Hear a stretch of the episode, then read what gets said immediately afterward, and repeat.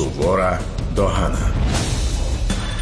Світ очима військових на громадському радіо. Добрий вечір. Е, зараз четвер, 19.08 і, як завжди, на громадському радіо Сувора Догана свідомий вибір кращих програма трьох військових на громадському радіо за при мікрофоні я, Аліна Сернацька, і зі мною Борис Хмілевський і Максим Колєсніков. Добрий вечір. Да, Борис, Добрий вечір. привітайся. Так. Е, і говоримо ми сьогодні на, на такі теми: повернення біженців е, з-за кордону і ухилянство від мобілізації. А ще буде бліц, е, чудовий конкурс. Ви можете подзвонити нам в студію і поговорити з Борисом або з Максимом, або зі мною. Можете задати своє питання. І, як завжди, е, голосування в Ютубі. Хто красивіший, Максим чи Борис сьогодні з призами. Ну, звісно, не вам, а тому, хто красивіший. Е, Отже, або Максим, або Борис отримує сьогодні цінний подарунок, і результат залежить від вас. Отже, перша тема нашого е, випуску сьогодні повернення біженців. Сувора догана. Максим, Так. е, це ти запропонував, тому давай. Що а ми думаєш? будемо ставити звернення на нашого президента на цю тему? У нас є можливість, чи ми не готові? Е, ні, ми не готові а, до ну, такого. Бог з ним. Я думаю, що всі зацікавлені чули. Мені здалося дуже дивним реакція людей, які слухали саме новорічне звернення президента, і чомусь їм стало некомфортно від частини, яка стосується. Е, Скажімо так, з заклику біженцям повертатися. Там був він в доволі м'якій формі, але він був такий з натяком на тему Якщо ви хочете переживати з країною, якщо ви справжні громадяни, ваше, вам треба повертатись додому, ви нам дуже потрібні. Так, принаймні, я це почув. Але люди багато чого почули іншого, і почалися дуже великі бурління. Я теж там написав щось, і мені написало кілька людей, яких я знаю, і вони були дуже ображені. І мені здається, що це показує певну травму. Ми тут з вами часто обговорюємо людей е, розрив там, я не знаю, і два, два світи військовий і цивільний, а в нас е, ще й цивільний він ділиться дуже сильно між собою. І Е. як взагалі цивільний з тим світом, які людей, які поїхали. Ну і всі ж приколи, ви ж пам'ятаєте, там постійно там е, наскільки важче за кордоном, ніж під бомбами сидіть в Києві. Це, ця історія регулярно виникає. Тому мені здалося, що є е, ну, таке користь це обсудити. А, Максим, насправді е, я думаю, що і важка ситуація в країні ділить людей. Е, І плюс російське ІПСО, яке спеціально направлені, направлене на це ділить людей. І я вже бачу, що е, загострюються класові такі е, протиріччя багаті, бідні. Вони не дуже добре заходять на українське суспільство. Я думаю, що це така була кампанія, інфокампанія з боку Росії. Воно не дуже добре заходить, але все одно має свої, своїх прихильників. Е, Борис, що ти думаєш? Е, Я думаю, що питання повернення е, людей, які виїхали в еміграцію з України, це питання стратегічного значення для нашої країни. Ми не можемо ігнорувати цю тему. Нам доведеться якимось чином повертати той величезний масив людей, які поїхав, хоча б якусь частину з них. Мені дуже не подобається, що на другому році війни в нас досі немає ніякого ні бачення, ні стратегії, ні ніяких програм про те, як ми це будемо робити. Взагалі, абсолютно просто. В нас є тільки дуже гарні слова про те, хто де має платити податки, про високий обов'язок, але при цьому жодної реальної програми, яку би реалізовувала держава, немає. Е, Я вважаю, що нам треба дійсно провести якісні дослідження, з'ясувати взагалі, які в нас є механізми впливу на людей, які виїхали, яких, яким чином їх можна повернути, яка це може бути мотивація, позитивна, негативна. Можливо, ми маємо запропонувати якусь ідею для цих людей, які будуть повертатися, але треба працювати в цьому напрямку. Я би е, я вважаю, що є біженці, е, це люди, які рятували там, не знаю, своїх малих дітей, людей там зі слабим здоров'ям, там людей інвалідністю і так далі. Є втікачі, і для мене це різні дві е, категорії людей. Е, ну, тому що абсолютно різні речі. Жінка з дітьми, яка жила, проживала там, не знаю, в Бахмуті і виїхала за кордон, або е, там не знаю, Чувак молодий... з дідом, пам'ятаєш цю історію? з Е? Да, да, да. Хлопець з Івано-Франківська, який виїхав і вважає, що він біженець від війни. Можливо, йому було страшно, але ну, типу, нам всім було страшно. І тому це різні історії. Мені здається, що ми маємо виходити ну не з логіки, чому хто і як виїхав, а задавати собі питання, як цих людей повернути. Ну і не просто його задавати, а конкретно щось робити на цьому напрямку і якимось чином повертатися. Я особисто хочу е, об'єднуватися і підтримувати, і висловлювати свою повагу тим, хто нас зараз слухає з України, хто лишився. А, Звісно, людям, які вивезли дітей, і їм важко, і я їх розумію, але точно я не висловлюю свою повагу тим, хто просто врятував свою дупу. Е, Я от казав, вже, що мені написали люди, які мене особисто знають. І вони написали мені після поста, де я написав, що я розумію тих, хто поїхав. Е, І під словом розумію, я кажу, що я не засуджую. Ну, бо насправді страшно, бо насправді всі ми розуміємо, що особливо на самому початку те, що відбувалося, це дуже було страшно, незрозуміло, і люди просто спасали своє життя. Але е, ну, продовжив свій пост, але поважаю тих, хто залишився і повернувся. І мені писали, ти от не знаєш всіх обставин. Я не знаю всіх обставин, але дійсно бувають навіть серед тих, хто залишився і повернувся, не дуже приємні нам люди, які там по- по- потім зробили такі вчинки, за які хочеться їх дуже сильно покарати. Але все одно люди, які, попри все, повернулися, можливо. Неможливо, в мене точно викликають більше поваги, так само, як я почув в тебе. Що стосується е, аналізу тих, хто не, не аналізу тих, хто поїхав, а мотивації, що, що зробити, щоб повернулись. Ну, це теж таке дуже слизьке питання. Я думаю, що ви всі бачили, стикалися з цими історіями, які були дуже популярні восени, коли ще була певна надія на військовий прорив цього року. Що ну я за те, щоб, звісно, повернутись, але ви мені спочатку, значить, ви переможеньку там да, організуєте, потім ви, значить, корупцію повністю знищите, підійміть економіку так, щоб я отримав 5 тисяч євро на місяць, щоб, значить, права собственності, да, і коли я повернувся, щоб мені там стартер-пак якийсь, да. Е, Якщо ми будемо е, Ізраїлем, Америкою, іншою економічно успішною країною, то до нас не те, що повернеться. Ми будемо, знаєте, так тримати на кордоні двері, а їх будуть з тої сторони виносить і повертатися, і повертатися. І навіть не тільки наші будуть повертатися е, громадяни, будуть повертатися до нас громадяни інших країн для того, щоб у нас тут працювати. Навіть вперше будуть їхати до нас, Да. якщо в нас це так Е, буде. Тим більше ті, хто їздили е, працювати в Москву, можливо, будуть приїжджати до нас працювати, бо ми будемо економічно успішними. А якщо ми не будемо економічно успішними, то ці люди е, житимуть десь інде. Але я в тому випадку, якщо відмінити їм виплати для біженців. Частині з них, які не мають жодних підстав для цього, то можливо вони пере- передивляться свою точку зору.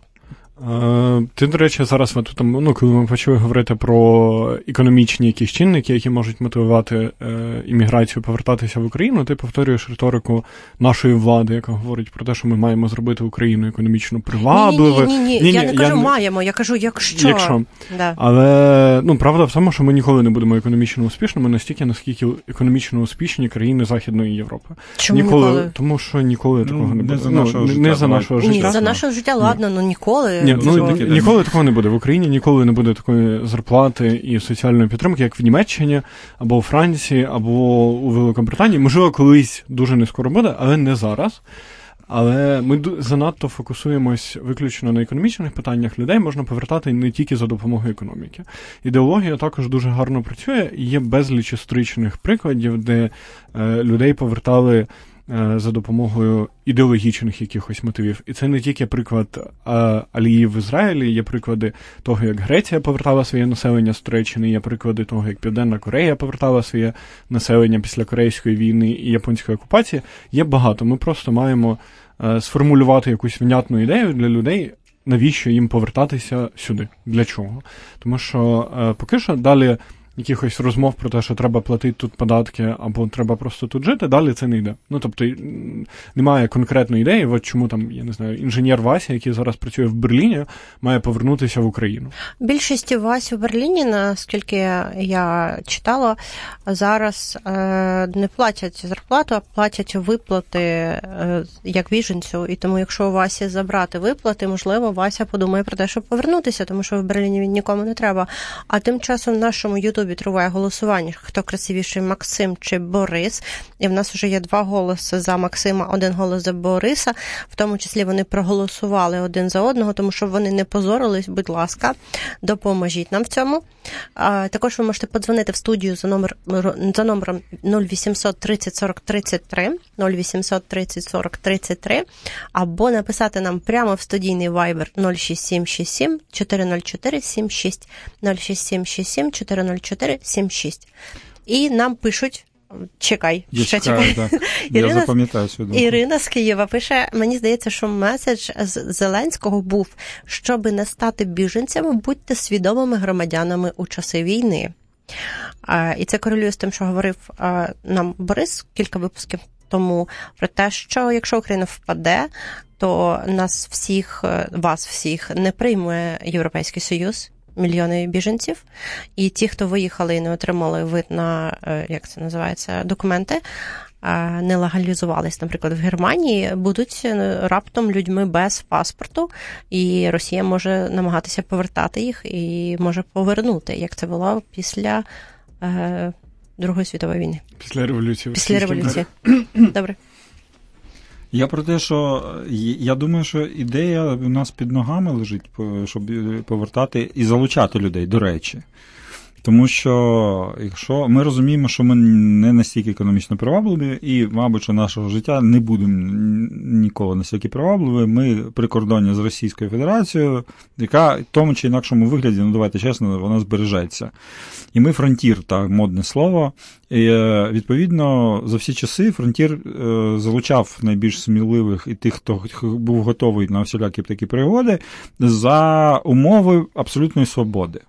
От, ну, насправді, да, там бігли всілякі кріпаки, бігли е, якісь незавдоволені своїм соціальним становищем е, люди з Криму до е, казаків, бігли поляки, яким не вистачало чогось у власних соціумах. Якщо ми нарешті зрозуміємо, що без якоїсь е, дуже великої е, свободи, ну, звісно, що під час війни її повністю неможливо реалізувати, але, наприклад, да, там, давайте легалізуємо нарешті те, що давно легалізовано в інших країнах, і ми станемо трошки більш свободними. Давайте давайте легалізуємо нарешті економічну діяльність, про яку ми там мільйон разів кажемо, що от там і все одно в рейтингу економічних свобод ми хріна знає де.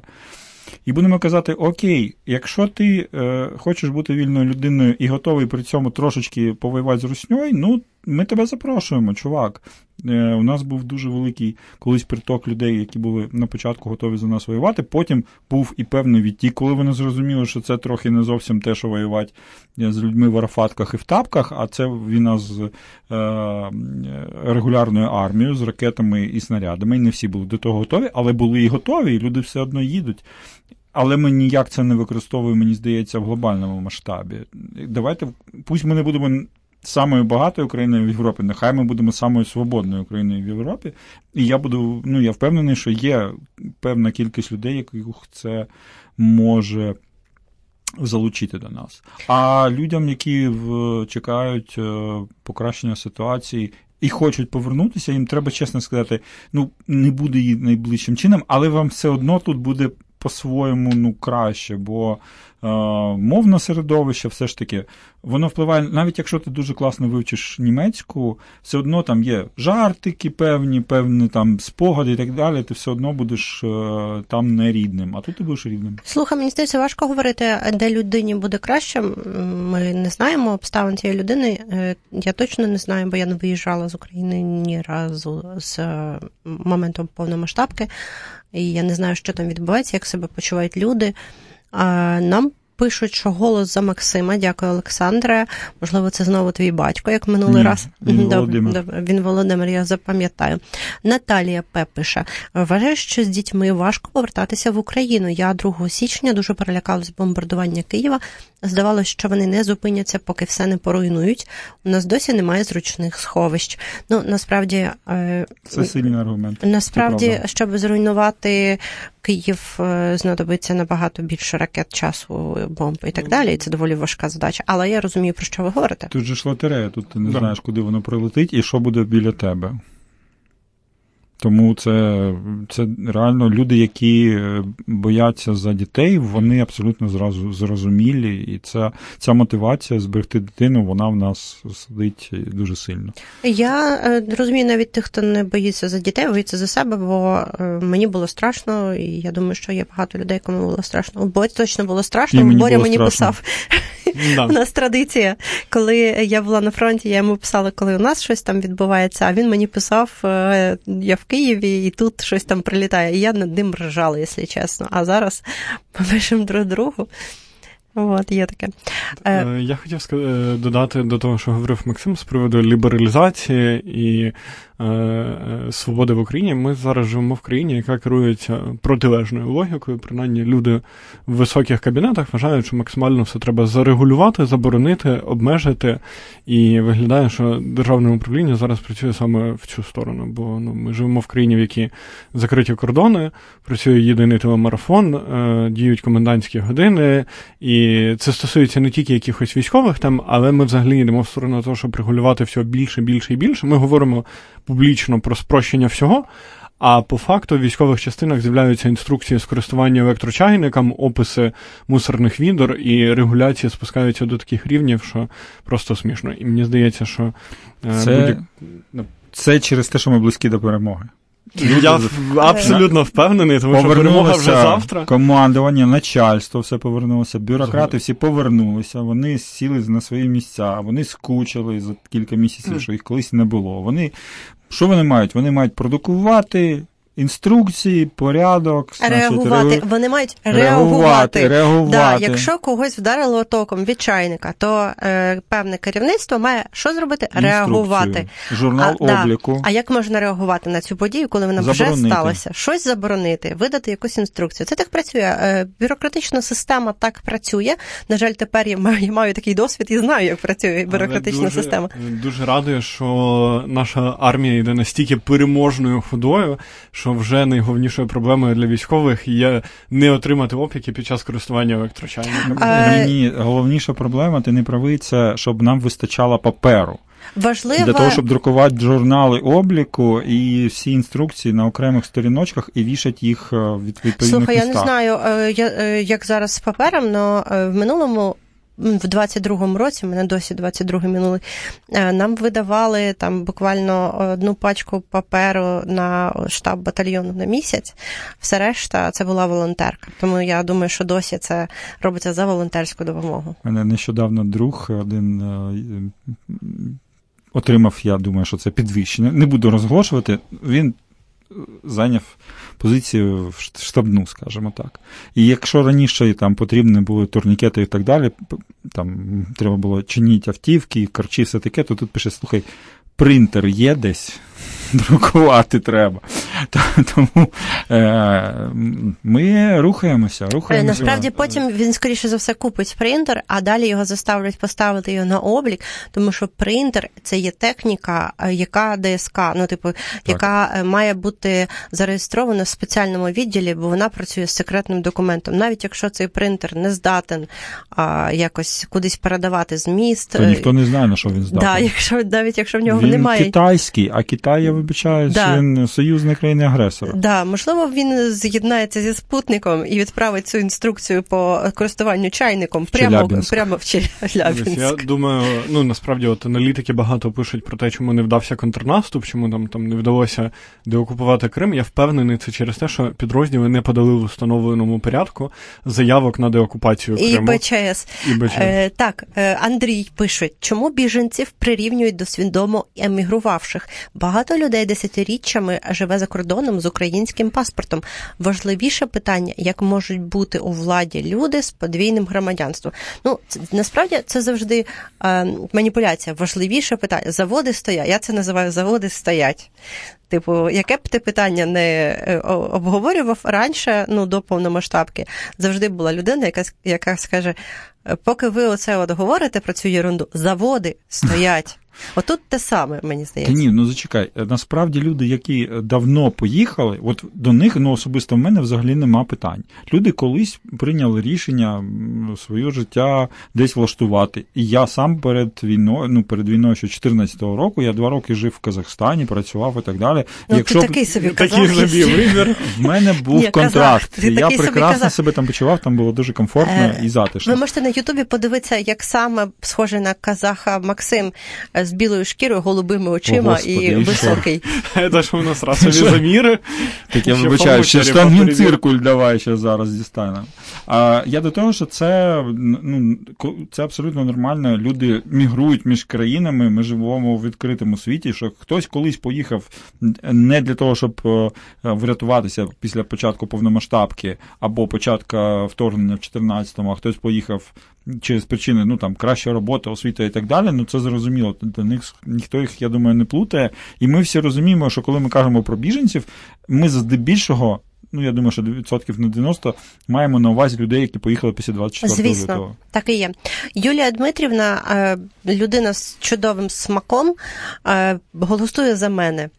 Е, це була термінова новина. А Ти маєш себе виносити постійно на це голосування. Чого ти тільки носиш? Е, Ну тому що так не цікаво, як, як можна порівнювати вас і мене.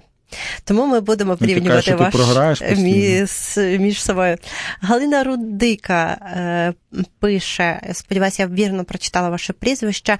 Питання, якщо можна, а ті жінки, що виїхали з Києва і зараз за кордоном, але працюють віддалено в Україні і планують повернутись. Вони норм чи теж ні, бо вони не тут. Я в Києві, якщо що. Я не знаю, я слава Богу не визначаю, хто норм, а хто ні. Я сказала свою точку зору, що для мене абсолютно зрозумілі ті, хто вивезли дітей або осіб, які не могли самі про себе дбати, там осіб з інвалідністю, там е, старих людей. І дбають за ними е, за кордоном. Ті, хто просто вивіз в свою дупу, для мене ну не є це не є норм. Слухай, давай давайте да. От я б хотів запропонувати сказати, хто не норм. От точно не норм. Я його згадав. От цього чувака з дідом. Е, історія про чувака з дідом весь твіттер сміявся. Ну багато наших слухачів, я думаю, там не сидять. Ну, дехто принаймні. Да, вони, вони працюють не... на відміну вони... від е, тебе, бо ти ветеран, в тебе Дякую багато тобі, вільного часу. Дуже, я не працюю. Добре, окей. А, Людина дуже дуже довго нила, що його не випускають за кордон, а в нього дуже хворий дід, і там він не хоче про нього дбати, і бла бла бла. Його випустили. І буквально за три дні, а дід був десь в Британії, за три дні він вже був в Барселоні, на якомусь футболі, вболівав, прекрасно себе почував, чилив, і все таке хамон, вино, все прекрасно. Ну, можливо, дід був з няній. Діти до того тоді міг бути з няней. А ще, якщо ви подивитесь наше шоу зараз на Ютубі, ви зможете подивитися, як гарно на Максі виглядає фрачник. Можливо, ви не знали раніше, е, що таке фрачник. Е, будь ласка, Ти покажи людям. Да, да, покажи людям. Це офіційно затверджена е, символіка, затверджена на рівні Міністерства оборони Генерального штату до знака ветерана. Ти ви можете, якщо ви ветеран Збройних сил України, купити її собі в спеціальних військових магазинах. Да, а видали її його тільки Максу. Я купив. Так. І е, мені здається, що е, настав час е, перейти до бліцу. Мені здається. Сувора догана. Отже, Бліц це наша рубрика коротких а, дивних запитань до Максима і Бориса. Ви можете накидувати ваші запитання в Ютубі від початку кожного випуску, або писати мені в особисті в соціальних мережах, в Твіттері або в Фейсбуці. Отже, Борис, чи носять медики хрест е, на формі на, на, на фронті? Ніби це як ціль. Ну, типу, ні. Е, чому це ціль? Е, ну, тому що ще з часів Майдану так повелося, що по медикам стріляють в першу чергу, або так принаймні повелося. медики думають, що так, стріляють в першу чергу. От, тому ні. Боже, не співай більше ніколи. Е, так, е, Максим, хто е, е, сам, сама солодка ціль для ворога? Медик, снайпер чи хто інший? Хто інший? Е, Там насправді така історія, що кожен підрозділ, з яким ти спілкуєшся, е, дуже часто скаже тобі: е, просто ми сама солодка ціль для ворога. Там, наприклад, зв'язківці це говорять, ну, типу, всі. Сама солодка ціль для ворога артилерія. От я вам скажу так. Тому що вона сама небезпечна для них історія. Снайпер, звісно, дуже небезпечна, але ти спробуй його знайти. А якщо ти знайшов е, савушку, то всі хочуть її знищити одразу. Е, Ну, ми, ми зараз працюємо не тільки за допомогою артилерії, а за допомогою ще ударних дронів часто. Тобто виходить, що е, Савушки, дроновод... дрон, це теж все, Дро- все що дроновод. вбиває на відстані, це найбільш солодка ціль, я так думаю. Так, да, я- тим більше, що я не знаю, як в інших родах військ, а в ТРО снайпери не дуже вбивають на відстані. Бо в них тільки пістолети. Ну і плюс, да, вони вчилися. Ви так такі небезпечні ТРО, що просто вам вам ті снайперські гвинтівки? Абсолютно Барити згодна. Да, тим більше нові. Е, Боря, що краще дивитися в Тіктоці під час е, мінометного обстрілу окопу? Яку, який саме контент заходить найкраще? Будь-які. Будь-які Будь-які заходи дуже добре, тільки е, проблема в тому, що в нас в окопі не було зв'язку взагалі. Ага, а десь біля лінії фронту там де був зв'язок. Ну там не було так стрімно, там, де був зв'язок. Угу. Вічно ти оце уникаєш моїх запитань. А Максим, е, як зробити таку саму красиву сіду бороду? Постарішити. Тобто ти її не красиш. Ясно, е, ми, ми тобі не віримо. Борис, які знеболюючі е, негативно впливають на потенцію? Е, всі наркотичні дуже негативно впливають. Абсолютно вірно говорить Борис, тому якщо ви знаходитеся на лінії фронту, будь ласка, ніколи не вживайте самостійно е, наркотичні знеболюючі. Е, Максим, що краще? Я, можна я задам питання? Наша потенція на лінії фронту? Е, Я не знаю, але всі бійці дуже бояться за свою потенцію, і я завжди використовувала цей як аргумент, що якщо ти не будеш лікуватися, якщо ти не будеш е, пити таблетку, то потім в тебе будуть проблеми з потенцією, тебе не полюблять дівчата. Е, тому я, я насправді не Ні, ну задумувалася. це крута Ну, маніпуляція. це типа про майбутнє, молодець, да? так, ну тобто, так. потім ти звільнишся, і в тебе буде дівчина, і всі дівчата будуть тебе любити, е, тому що ти красивий ветеран. А якщо ти будеш там щось робити, не лікуватися, то в тебе будуть проблеми. Максим, що краще, офіцер чи командир? краще Маша Назарова. Маша Назарова дійсно краще, ніж е, всі. Е, ну, це була цитата Леся Подорів'янська класика, тому мені е, дивно, що ти не впізнав її, і навіть я трошки думаю, що ти якийсь шпіон. Нам пише Андрій. Щоби не вбив чайник, потрібно перевіряти IQ призовника, а не гребти всіх підряд. Переходимо це- до теми. Да, Переходимо до теми І це поступово переводить нам до другої теми нашого випуску ухилянство від мобілізації. Сувора догана. Я підозрюю, що одразу після цієї теми Аліна кількість людей, яка нас любить, е, сильно зменшиться. О, Це не після, воно прям в процесі зараз будуть кидати. Сергій Дроздов уже пише, що у нас, у нас, у нас взагалі немає IQ. Дякую вам. пише, що- Тобто Дякую нуль. вам. Да. От піска, але ну я не люблю російськомовних, тому най. Да, тому е, краще голосуйте, хто красивіший, Максим чи Борис, бо переможець отримає подарунок. Наразі лід- лідирує Максим, в нього два очка. Два голоси в мене. Два взагалі. голоси, а Бориса один, і ви можете подзвонити нам і додати свій голос до нашої Бориса. до нашої вакханалії за номером 0800 30 40 33 0800 30 40 33 або написати нам на студійний Viber 06767 404 76 06767 404 76. Отже, хто такі ухилянти? Ухилянти це люди, які ухиляються від мобілізації, а саме роблять як мінімум дві дії.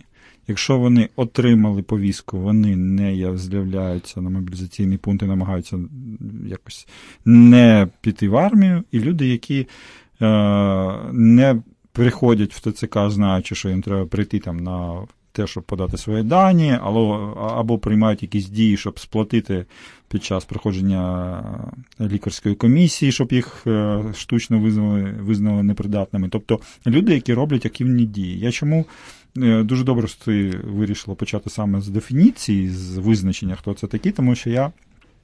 кілька разів бачив, прям як боти вкидували цю тему, що є військові, а є цивільні, як і всі ухилянти. Не всі цивільні ухилянти. Для того, щоб тебе вважали ухилянтом, ти маєш ухилятися. Це активна дія.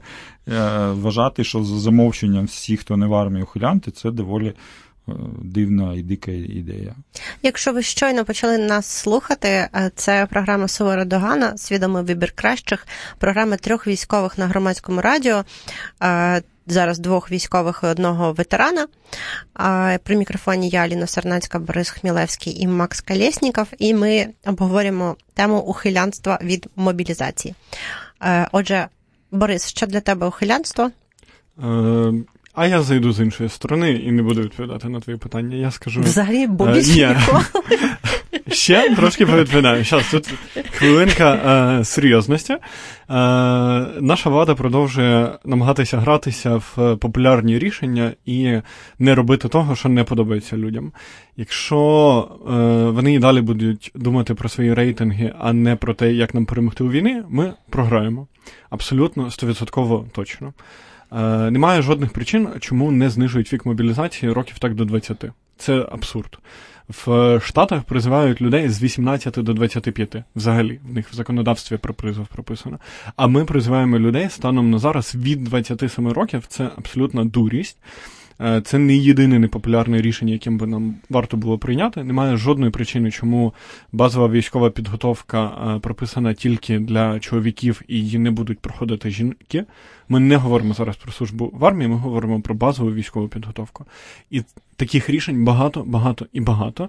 І сьогоднішня ситуація довкола законопроекту про мобілізацію вона показує, наскільки в нас в країні немає нікого дорослого, хто візьме на себе відповідальність. Всі кидають його як гарячу картоплю. Е, і вангую, що е, цей законопроект в питанні санкцій, ми не говоримо про його збалансованість, але в питанні тих обмежень, які він запроваджує, він дуже і дуже адекватний і дуже своєчасний. Я передбачаю, що найнепопулярніші, але найефективніші заходи для людей, які уникають призову, зникнуть з цього законопроекту на етапі його зараз переподання. Якщо так відбудеться, це буде просто означати хрест на будь-якій мобілізаційній компанії, і це буде означати, що держава абсолютно не поважає військових, які служать в армії, тому що тримати е, військових в армії безкінечно це нормальне рішення, бо воно не викликає роздратування в суспільство, воно давно з цим змирилось, а от якісь додаткові обмеження викликають. І подивимося, ну, типу, що для нашої держави важливіше, питання її виживання чи питання рейтингів чиїхось. Е, Максим, а ти що вангуєш? А я вангую, що це показник, наскільки ми близькі до перемоги. Наша депутати настільки впевнені, що вони взагалі не розуміють, нашу та мобілізація, наш той закон. Що нам сьогодні сказав пан Арахамі е, Давіде, добрий день, ми з тобою знайомі, до речі. Е, він сказав: військові до нас прийшли, от вони чогось хочуть, ми не зовсім погоджились, тому йдуть, нехай йдуть думають. Але питання в тому, що цей закон поданий ким нас був Кабінетом міністром України. Це, мені здається, намаганням зробити військових взагалі якимись крайніми в цьому питанні. Тобто мобілізація потрібна не країні, не депутатам, а вона потрібна якимось там військовим. Так от, шановний Давід, якщо б не ці військові, то ти б сидів вже в екзілі, як е, якийсь там е, колишній голова фракції, колишньої неіснуючої на той момент, можливо, країни. Тому це не забаганки військових, це е, нагальна потреба. Я повністю згоден з Борисом, що намагання прибрати е, непопулярне рішення, ну воно неприпустимо, тому що питання не в популярності. У нас так само не треба забувати, що військові, ветерани, члени сімей військових це дуже велика частина суспільства. І на відміну від умовних ухилянтів, серед яких ця історія буде непопулярна, то ви, шановні депутати, побачите, що військові певні, дуже згуртовані. І ветерани дуже е, згуртовані. Поки Максим не договорився. Я кажу про те, що ми е, теж можемо нам лобіювати свої інтереси. На посадку. Е, я, я прочитаю коментарі. Я можу казати. Я прочитаю коментарі в Ютубі. А, е, Пан або пані Аї пише, та що ж таке, Аліна, не чіпайте Максима. Е, тут люди відчувають, що я чиняю тиск, хоча насправді я його не чіпаю, між нами доволі великий стіл. На е, Євгеній Глиденюк помітив, що Борис трошки провтикав і підколює його на другому році чи на десятому. Абсолютно правильно. Борис, Особливо да. мені цей коментар дуже доречний. Зашквар. Да, зашквар. Країна втратила купу людей після 19-го року, купу фахівців різних категорій. А Ігор... після 19-го? Я не знаю. Ігор е, каже, Аліна така токсик інколи, Максим співай. Насправді не інколи, але все-таки... Дякую, дякую. Співати не потрібно. Олександр пише: багато хто боїться, ховається, і це відчутно негативно впливає на його кукуху. Значно людям би полегшало, коли б вони опинились в силах оборони.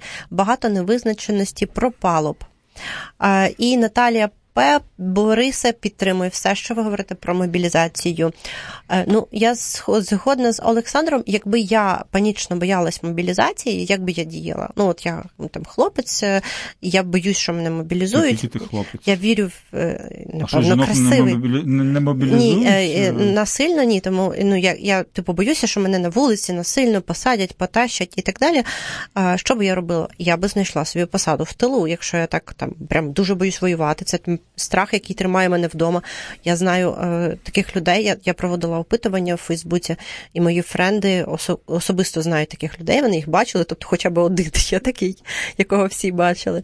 Е, він сидить вдома і боїться виходити. То знайди собі посаду в штабі. Я не бачив, він сидить вдома, я його не бачив давно. Ти не бачив, да, а ти не заходив до нього додому. А у людей є такі знайомі. Е, в нас є проблема, на якій ми не так фокусуємо свою увагу, як е, на тій мобілізації в цьому, що е, в ТЦК працюють також люди. І в цих людей є певні задачі там мобілізувати певну кількість людей, і вони мобілізують тих, до кого добираються. І в нас відбувається така е, вибірка, що ну, умовно люди приходять, я не знаю, там з проблемами зі здоров'ям, оновити свої дані в ТЦК, або люди, які там мають бронь, і їх починають там хапати і намагатися мобілізувати, бо вони просто ближче. Е, В нас є загальна проблема з базами даних у ТЦК і з оновленням даних е, в ТЦК. І ми маємо трошечки відділити цей процес від питання мобілізації. Навіть якщо е, брати до розрахунку найскромніші оцінки кількості мобілізаційного потенціалу в Україні, це 5 мільйонів людей.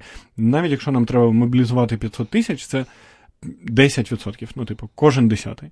Е, Зараз е, посилення цього мобілізаційного законодавства з тим, щоб зробити неможливим уникнення від оновлення своїх даних, воно вигідно всім, і в першу чергу людям, які намагаються там, типу, ухилитись від мобілізації, тому що чим більше людей будуть стояти на обліку, і чим більше людей будуть оновлювати свої дані, і чим більша вибірка буде у е, центрів комплектування, тим менше шансів, що мобілізують саме вас. Тому що всі не потрібні. Треба півмільйона з умовних 5 мільйонів людей, які мобілізаційний резерв. І нам треба зараз законодавство настільки жорстке в питанні, не в питанні мобілізації, а в питанні саме обліку, щоб не стати на облік було неможливим. Тому я вважаю, що він має бути загальнообов'язковим для всіх і під нього мають бути підв'язані банківські рахунки і державні послуги. І якщо ти не стоїш на обліку, ти не можеш робити абсолютно нічого. Я думаю, що е, цей закон ще вигідний ухилянтам не тільки через це, а через те, що е, вони е, набагато краще служити в українській армії, аніж сидіти в таборах в Сибіру,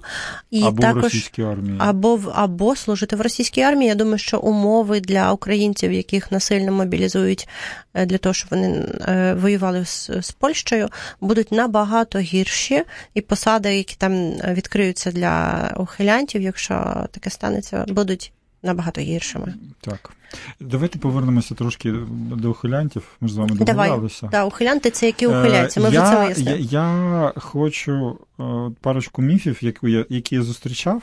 А нам, я думаю, важливо про них говорити, тому що люди достатньо недостатньо поінформовані, мені так здається.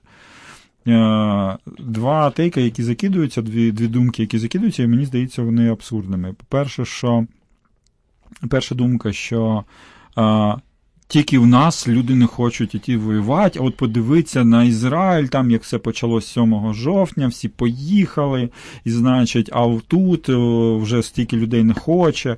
Ну, по-перше, в Ізраїлі десятиріччями були цілі соціальні категорії, релігійні групи, які не хотіли воювати і робили все, щоб не воювати. В світі е, купа усіляких рухів було чоловіків, е, жінок, які не хотіли воювати, які біжали зі своїх країн в Штатах під час е, війни в В'єтнамі ховалися, під час Другої світової ховалися, під час Другої світової в Радянському Союзі ховалися, і був цілий рух, коли люди зі своїх територій, де був ну, не окуповані, де, де був якийсь облік, вони намагалися виїхати на далекий схід, де обліку було набагато менше, щоб просто не йти воювати. І завжди були категорії людей, які не хотіли цього робити і боялися, і це. Ми тут нічим не унікальні. І під час, до речі, війни за незалежність е, Сполучених Штатів так само були категорії людей, і вони цим дуже обурювалися, ті, хто воював, там батьки, засновники, що от як же ж ти не йдеш воювати за свою Україну і за свободу. Так що тут ми ніфіга не унікальні. І оця ще одна е, думка, що їх ну, ну, ну супер багато.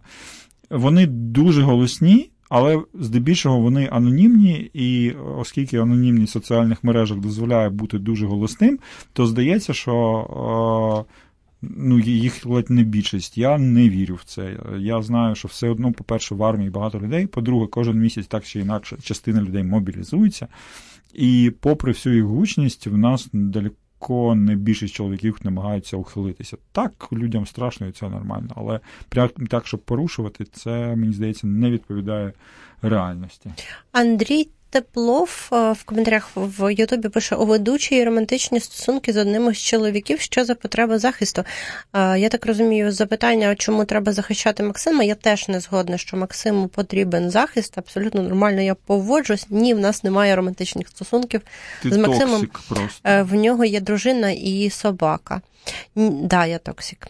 Євгеній Гладенюк пише, що до Ізраїлю колишні наші співгромадяни, окрім окрім тих, що приїхали туди в дуже малому віці, теж не палають бажанням йти до армії, якщо є можливість відпетляти, то йде від родини.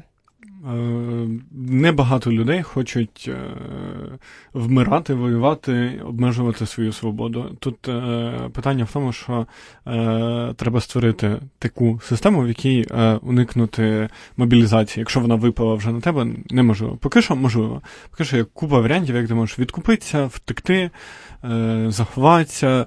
У нас є величезний перекос відповідальності військових і відповідальності цивільних, тому що якщо ти другий рік бігаєш від ТЦК і ігноруєш облік, ігноруєш повістки, то тобі штраф 500 гривень. А, наприклад, військовослужбовцю мобілізованому, який е, на кілька днів е, втік зі своєї військової частини, йому грозить років так 10 тюрми. І це прям абсолютно неадекватний перекос в е, рівні відповідальності. Е, і це треба змінити. Це просто мої заклики до законодавців, які зараз будуть переподавати законопроект, що е, він має бути збалансований в сторону мотиваційних заходів, але ті санкції, які там були, мають залишитися. Це неправда, що вони порушують якісь права людини. Це абсурд. Це просто. Андрій е, пише, чому військові не лобіюють свої інтереси, як це інколи робить Максим. До речі, в Ізраїлі бійці можуть змінити поганого командира. Які військові що не лобіюють? Будь ласка, поясніть ваше запитання. Військові не мають права нічого лобіювати. Я то, що я кажу, я можу казати тільки тому, що я зараз е, на цивілці. Е, військовим суворо заборонена участь в політичних процесах, висказування на політичні теми і так далі. і так далі. Тому Борис, ти тримай себе, будь ласка. Ми просто з Аліною дуже хочемо назад на фронт, тому да. говоримо в ефірі все, що думаємо. Тому да, військові не можуть собі дозволити, е, особливо під час війни, лобіювати. А от е, сім'ї військових, я думаю, що дуже можуть собі дозволити лобіювати справедливість в питаннях мобілізації і запобіганню ухилянству, і особливо в питанні. Знов щось мені це не попускає. Е, Я бачу просто ще спроби, і там дуже багато ботні, і прям видно, що це російські боти. Нормалізувати ухилянство як явище. Тобто зробитися, ну, це типу нормально не хотіти воювати за Україну це все ж таки має бути трошки соромно. Навіть коли тобі е, стидно, тобі е, тобі страшно, це ну і ти мусиш іти воювати. Е, якщо ти через свій страх ти не можеш його е, здолати, то це має бути соромно. Не можна це робити при, прийнятним. Не обов'язково здолати свій страх. Можна йти зі страхом. Я, наприклад, е, Взагалі, по-моєму, рік перший провела. Ні, ну ти здолала його, ти ж пішла все одно, ти не е, збігла. Ні, мені було дуже страшно, тобто Конечно. я його не здолала. А я хочу додати про міфи про ТЦК. Е, це, звісно, російська е, інформаційна кампанія. Вона досі продовжується про ТЦК, про те, які вони, про те, як вони там діють, про те, що вони незаконні і так далі. Е, я хочу сказати, що ТЦК дуже різні. Немає якогось одного ТЦК, це, це різні структури, там працюють різні люди, і вони по-різному діють. І е, там вже в багатьох по кілька разів змінився особовий склад, і там зараз дуже багато поранених на фронті бійців. Не завжди е, це плюс, тому що не завжди бійці, які до цього воювали там, не знаю, гранатометниками, е, дійсно класно виконують обов'язки в ТЦК, тому що це зовсім інша робота. Але ну, це точно могло б змінити е, думку суспільства про про те, що всі ТЦК там однакові, штабні, тилові крадуть. А це, до речі, теж історія, яку часто дуже використовують росіяни, коли береться якась частина правди, ну там воєнком Борисов, да, ми всі бачили його іспанські будинки і кажуть, а всі такі воєнкоми, всі такі голови ТЦК. Це неправда. Не треба роздавати, давайте все ж таки не будемо влаштовувати, ну, вестися на такі речі. Вони працюють по цим лініям розлому, і тому важливо е, розуміти, що відбувається. Ну насправді в деяких випадках це дуже важко. Наприклад, вони працюють по лінію розлому в виходу на демонстрації родин військових з вимогами демобілізації. І е, тут важко, тому що це дійсно таке питання важливе для цих родин. Тобто, це не не щось придумане, не щось нав'язане. Це дійсно лінія розлому, яка є. І ці родини дійсно хочуть виходити. Тобто, це це складно насправді зрозуміти, як правильно діяти, як правильно протидіяти. Лобіювати. Е, Влада Клаб запитує, чи легко жінці без досвіду влаштуватись в ЗСУ через WorkUA? Чи жорсткі критерії відбору не бойові посади? Я без поняття, як працює рекрутинг на WorkUA. Я стикалася з людьми, які е, мобілізувалися через LobbyX. Це така платформа, яка займається рекрутингом не тільки в Збройні Сили, але зараз вона вже доволі давно займається рекрутингом в ЗСУ. Туди можна зайти, знайти посаду там в звичайному пошуці, яка вас цікавить. Якщо це не бойові посади, то ну, наприклад, шукайте діловод і мобілізуватись. Через LobbyX. Ну, як мінімум, відправити лист. Не завжди підрозділи вчасно відповідають, не завжди вас мобілізують, але ви можете точно спробувати, вас це ні до чого не зобов'язує. Е, чому ви на мене так дивитесь? Вас е, Нічого. Хорошо. Максим буде кричати, що я вже це говорив, але е, знову ж таки, нас точно слухають люди, які приймають рішення. Звідки ти знаєш? Точно знаю. Е, Облік військово, е, облік в ТЦК має бути обов'язковий для всіх. І для жінок, і для чоловіків, і для всі, е, для будь-якого віку. Ми можемо це зробити. Я не закликаю зараз конкретно зараз до того, що жінки мають воювати.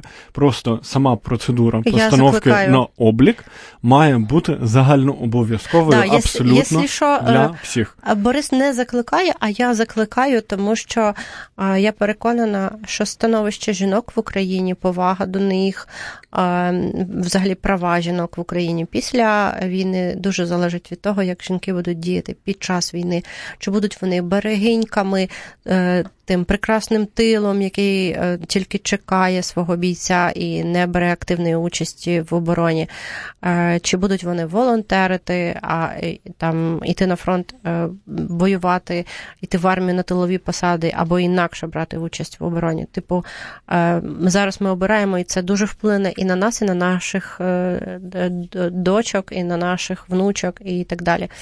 Андрій е, е, Євгеній Гладонюк знову запитує нас. Він запитує, що за бред за принтер ДСК. Запитайте свого своє командування, тому що я не жартую е, ні про принтер ДСК, ні про журнал обліку робочого часу за комп'ютером. Ця сутність дійсно існує. І е, Теплов пише: наша країна прекрасна тим, що в ній в ній є максимальні контрасти. Хтось кидає все за кордоном і повертається в Україну під час війни, а комусь не вистачає духу навіть говорити про мобілізацію. Нам вистачає духу. І я пишаюсь тим, що ми робимо разом. Е, зі мною сьогодні при мікрофоні е, був. Борис Хмілевський, Максим Колесников. Поза студією з нами була звукорежисерка Ірина Нижник і е, відеорежисер Ярослав Федоренко. І при мікрофоні була я, Аліна Призі. Сернацька. А приз отримує сьогодні Максим, як людина, яка найбільше а, голосів е, слухачів набрала. Будь ласка, слухайте нас кожного щочетверга о 19.10 на громадському радіо. Сувора догана. Світ очима військових на громадському радіо.